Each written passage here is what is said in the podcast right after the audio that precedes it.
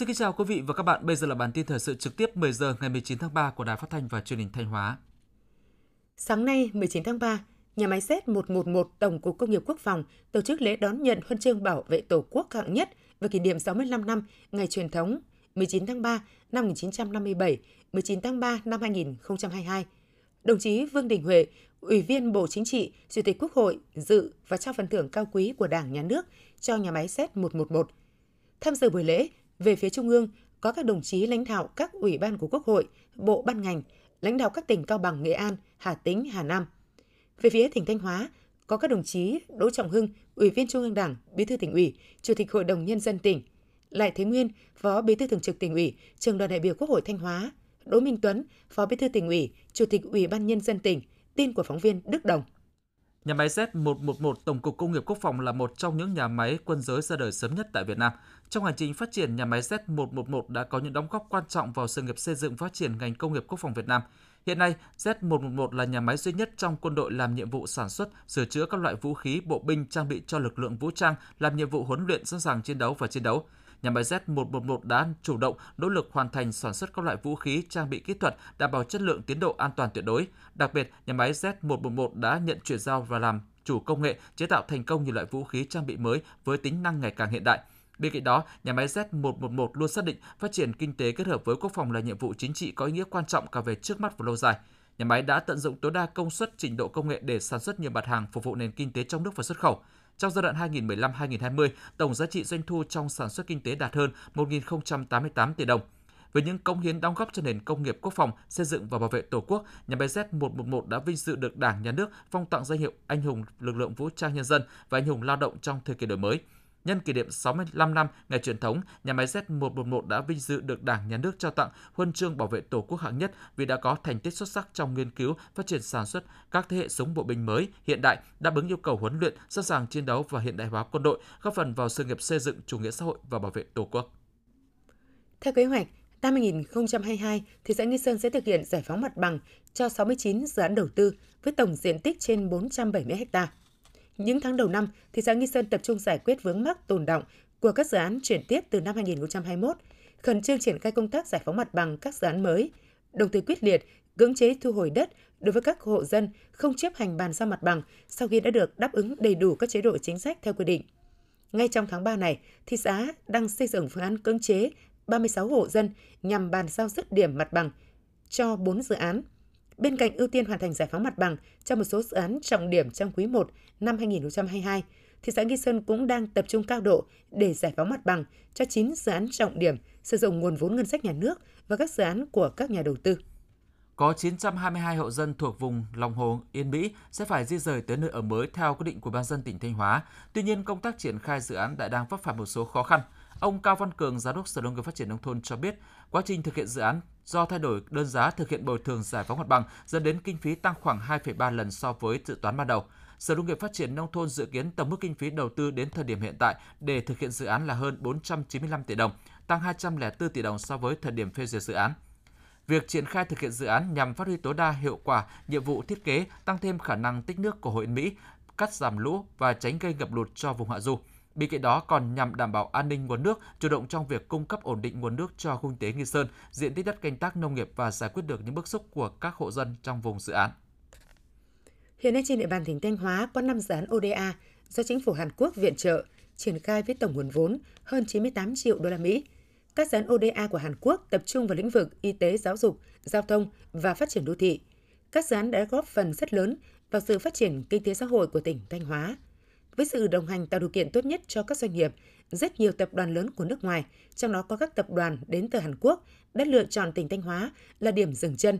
Đến nay, tỉnh Thanh Hóa đã thu hút được 37 dự án FDI của Hàn Quốc và Liên doanh Hàn Quốc-Nhật Bản với tổng vốn đăng ký đầu tư khoảng hơn 3 tỷ đô la Mỹ.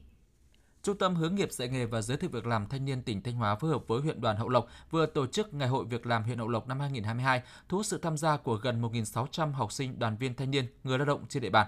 Ngày hội nhằm kết nối người lao động và người sử dụng lao động, nhất là nắm bắt nhu cầu nguyện vọng của người lao động, xác định rõ các thông tin về cung cầu lao động trên địa bàn tỉnh nói chung và huyện Hậu Lộc nói riêng, đồng thời cung cấp thông tin thị trường lao động trong nước và nước ngoài, thông tin thị trường lao động cho người lao động và chủ sử dụng lao động. Qua đó, tạo điều kiện cho người lao động chủ động lựa chọn những công việc, ngành nghề phù hợp với khả năng, nguyện vọng của bản thân, góp phần nâng cao thu nhập, cải thiện đời sống, chuyển dịch cơ cấu lao động theo hướng tích cực. Đây cũng là cơ sở để các doanh nghiệp, cơ sở giáo dục nghề nghiệp tuyển dụng, tuyển sinh đáp ứng yêu cầu sản xuất kinh doanh và đào tạo.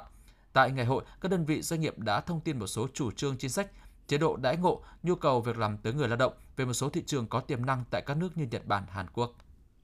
Đoàn Thanh niên Công an thành phố Thanh Hóa và Ban chấp hành Đoàn Thanh niên các phường xã trên địa bàn thành phố Thanh Hóa vừa phối hợp tổ chức tuyên truyền pháp luật về phòng chống thông tin xấu độc trên nền tảng mạng xã hội cho học sinh có độ tuổi chuẩn bị kết nạp đoàn. Theo đó, ngoài việc được phổ biến kiến thức pháp luật và tuyên truyền các quy định của Đảng, Nhà nước về phòng chống thông tin xấu độc, các em học sinh đã được giới thiệu sâu về hai chuyên đề là kỹ năng phòng chống thông tin xấu độc trên mạng xã hội, kỹ năng sử dụng Facebook, Zalo an toàn và giải độc thông tin đối với một số vấn đề nóng, vấn đề nhạy cảm. Trong quá trình tuyên truyền, phổ biến pháp luật, các em còn được giải đáp những thắc mắc liên quan đến thông tin xấu độc trên mạng xã hội, qua đó giúp các em nâng cao nhận thức, kỹ năng và chủ động nhận diện, đấu tranh phản bác các quan điểm, thông tin xấu độc trên không gian mạng, góp phần giữ vững ổn định chính trị, đảm bảo trật tự an toàn xã hội. Thông tin từ Công an tỉnh Thanh Hóa cho biết đã triệt phá một sới bạc chuyên nghiệp, bắt 8 đối tượng thu giữ 53 triệu đồng trên chiếu bạc cùng hai ô tô, 8 điện thoại di động và nhiều dụng cụ dùng để đánh bạc. Tại cơ quan công an bước đầu các đối tượng khai nhận cầm đầu sới bạc là Nguyễn Văn Tuấn sinh năm 1975 ở xã Phùng Giáo huyện Ngọc Lặc. Để thu hút con bạc, Tuấn và một số đối tượng đánh bạc chuyên nghiệp đã đứng ra liên hệ dù nhiều người ở địa phương khác tham gia. Khi có người tham gia, chúng phân công người đưa đón bố trí người cảnh giới, phục vụ ăn uống, cho vay tiến dụng ngay tại chiếu bạc, sới bạc. Sới bạc này thường thu hút khoảng 20 đối tượng tham gia và mỗi con bạc đều phải nộp 1 triệu đồng tiền sâu. Vụ việc đang được tiếp tục điều tra làm rõ. Tiếp theo là phần tin trong nước. Theo nghiên cứu của Service Việt Nam, trong 2 tháng đầu năm 2022, sản xuất công nghiệp của Việt Nam đã tăng 8,4% so với cùng kỳ năm trước. Tốc độ tăng trưởng đã được cải thiện mạnh trong tháng 2 nếu so với tháng trước. Theo số liệu thu hút đầu tư nước ngoài 2 tháng đầu năm, Bắc Ninh dẫn đầu về thu hút vốn FDI, Thái Nguyên đứng thứ hai, chiếm gần 18,5% tổng vốn FDI cả nước trong kỳ. Nổi bật trong đó là khoản bổ sung vốn trị giá 920 triệu đô la Mỹ của công ty trách nhiệm hữu hạn Samsung Electro Mechanics Việt Nam thuộc tập đoàn Samsung của Hàn Quốc giúp nâng nâng tổng vốn đầu tư vào khu công nghiệp Yên Bình tại thị xã Phổ Yên Thái Nguyên lên 2,27 tỷ đô la Mỹ. Theo dự báo của Savins, nền kinh tế Việt Nam sẽ phát triển vượt kỳ vọng trong năm 2022 khi trong nước phục hồi cũng như dòng vốn FDI ổn định. Văn phòng Chính phủ ngày 18 tháng 3 ban hành văn bản truyền đạt ý kiến của Phó Thủ tướng Chính phủ Vũ Đức Đam về kết quả xem xét việc cấp giấy đăng ký lưu hành vaccine Nanocovax. Xét báo cáo của Bộ Y tế về kết quả xem xét hồ sơ đề nghị cấp giấy đăng ký lưu hành vaccine Nanocovax phòng COVID-19 do Công ty Cổ phần Công nghệ Sinh học Dược Nanogen đăng ký và sản xuất Hội đồng Đạo đức trong Nghiên cứu Y sinh học quốc gia đã có cuộc họp xem xét báo cáo cập nhật, bổ sung kết quả giữa kỳ thử nghiệm lâm sàng giai đoạn 3 vaccine Nanocovax vào ngày 16 tháng 12 năm 2021. Theo đó, kết luận vaccine Nanocovax đạt yêu cầu an toàn và sinh miễn dịch cần bổ sung dữ liệu hiệu quả bảo vệ.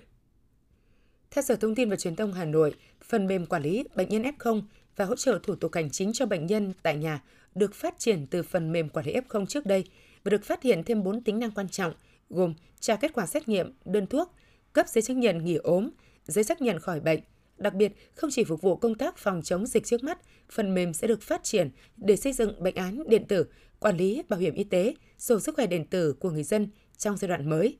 Để ứng dụng phần mềm vào thực tiễn, Sở Thông tin và Truyền thông Hà Nội sẽ chủ trì phối hợp với các sở ngành liên quan tập huấn cho cán bộ y tế xã, phường thông qua video hướng dẫn trực quan, tuyên truyền rộng rãi để phục vụ người dân một cách tốt nhất – Dự kiến cuối tuần tới sẽ ứng dụng rộng rãi để phục vụ người dân trên địa bàn. Theo quy định tại Điều 112 Bộ Luật Lao động năm 2019, từ năm 2021, người lao động có tất cả 11 ngày nghỉ lễ Tết và hưởng nguyên lương. Với ngày Dỗ Tổ Hùng Vương mùng 10 tháng 3 âm lịch là ngày 10 tháng 4 năm 2022, dương lịch rơi vào Chủ nhật nên người lao động sẽ được nghỉ bù vào ngày thứ hai tuần kế tiếp, ngày 11 tháng 4, tức là nghỉ liên tục 3 ngày, từ ngày 9 tháng 4 đến hết ngày 11 tháng 4 năm 2022. Ngày chiến thắng 30 tháng 4 và ngày quốc tế lao động mùng 1 tháng 5 trùng vào ngày thứ bảy và chủ nhật là ngày nghỉ hàng tuần nên người lao động được nghỉ bù vào ngày thứ hai, ngày mùng 2 tháng 5 và thứ ba, ngày mùng 3 tháng 5 của tuần kế tiếp, tức là nghỉ 4 ngày liên tục từ ngày 30 tháng 4 đến hết ngày mùng 3 tháng 5 năm 2022. Lịch nghỉ trên áp dụng đối với cán bộ công chức viên chức và người lao động của các cơ quan hành chính sự nghiệp, tổ chức chính trị, tổ chức chính trị xã hội. các cơ quan tổ chức không thực hiện lịch nghỉ cố định 2 ngày thứ bảy chủ nhật hàng tuần thì căn cứ vào chương trình kế hoạch cụ thể của đơn vị để bố trí lịch nghỉ cho phù hợp. Trung tâm Dự báo Khí tượng Thủy văn Quốc gia nhận định khoảng đêm 22 ngày 23 tháng 3, Bắc Bộ sẽ đón không khí lạnh mạnh gây mưa rào và rông rải rác. Mưa to nhất sẽ tập trung ở khu vực Tây Bắc, các tỉnh Điện Biên, Lai Châu, Lào Cai, khu vực Đồng bằng có mưa và nhiệt giảm rõ rệt trong ngày 23 tháng 3. Nhiệt độ thấp nhất tại Bắc Bộ giảm xuống còn 17 đến 19 độ C, vùng núi 14 đến 16 độ C, nhiệt độ cao nhất 20 đến 23 độ C. Sau đó các đợt không khí lạnh tiếp tục có khả năng tăng cường vào ngày 26 tháng 3 và 31 tháng 3. Trước khi thời tiết chuyển mưa lạnh thì từ nay đến 22 tháng 3, Bắc Bộ sẽ giảm mây, có nắng và tăng nhiệt. Tây Bắc Bộ và Bắc Trung Bộ cục bộ xuất hiện những điểm nắng nóng trên 35 độ C. Còn lại nhiệt độ phổ biến 30 đến 33 độ C. Đông Bắc Bộ nhiệt độ cao nhất từ 26 đến 29 độ C. Quý vị và các bạn vừa theo dõi bản tin thời sự trực tiếp 10 giờ của Đài Phát thanh Truyền hình Thanh Hóa. Xin được cảm ơn và kính chào tạm biệt.